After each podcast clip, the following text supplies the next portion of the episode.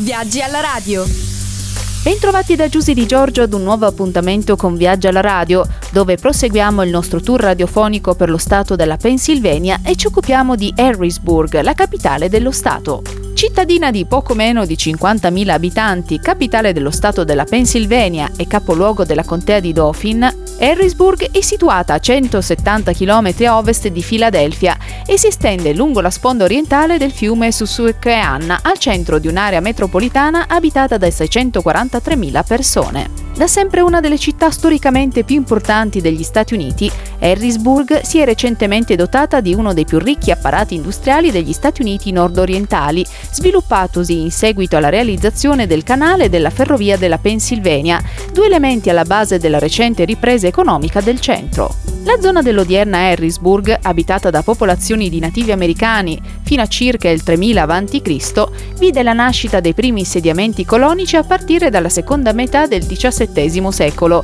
quando furono gli inglesi ad impossessarsi dell'area, divenuta già nei primi anni del Settecento uno snodo cruciale per i traffici commerciali tra il nord e il sud della costa orientale, dove si raccordavano buona parte delle strade provenienti dal fiume Delaware e dal fiume Ohio e dal fiume Potomac al Susquehanna Susquehanna. Nel 1784 John Harris Jr., figlio di un notissimo commerciante inglese, costruì il primo insediamento di Harrisburg, così chiamato dallo stesso fondatore in onore del padre fatta eccezione per una breve parentesi compresa tra il 1786 e il 1791, quando il nome le fu cambiato in Louisburg in onore di Luigi XVI di Francia. La città ha mantenuto fino ad oggi la denominazione originale. Il 1812 fu l'anno in cui divenne capitale dello Stato della Pennsylvania. Nel corso della guerra di secessione la città divenne un obiettivo strategico per l'esercito della Virginia settentrionale guidato da Robert Lee, che nel giugno del 1863 superò i confini statali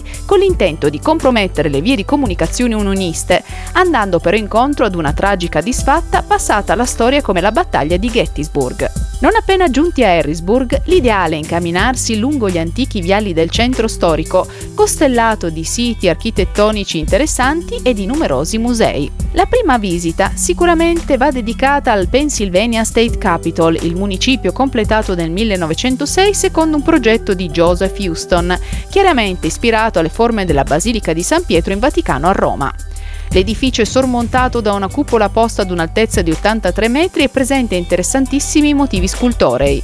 Love and Labor, The Unbroken Law and The Burden of Life sono tutte scene pensate dalla mente e realizzate dalla mano dello scultore George Gray Barnard.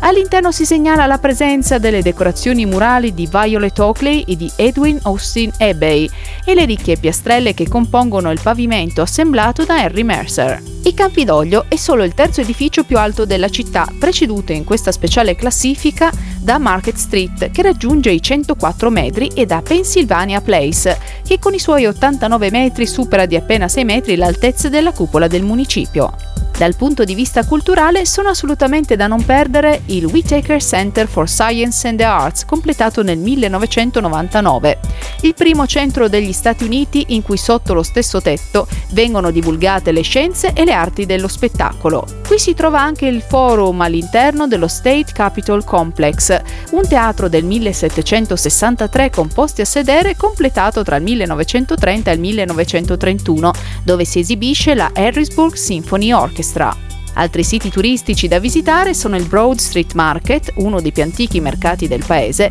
il National Civic War Museum situato presso il Reservoir Park e dedicato alla ricca storia ottocentesca della regione, la Strawberry Place, sede di numerosi uffici statali e di un grande centro commerciale, e il Susquehanna Art Museum che si trova nel cuore del centro cittadino. Ed eccoci giunti al termine del nostro viaggio radiofonico di oggi. La prossima tappa nello stato della Pennsylvania si terrà domani sempre alla solita ora.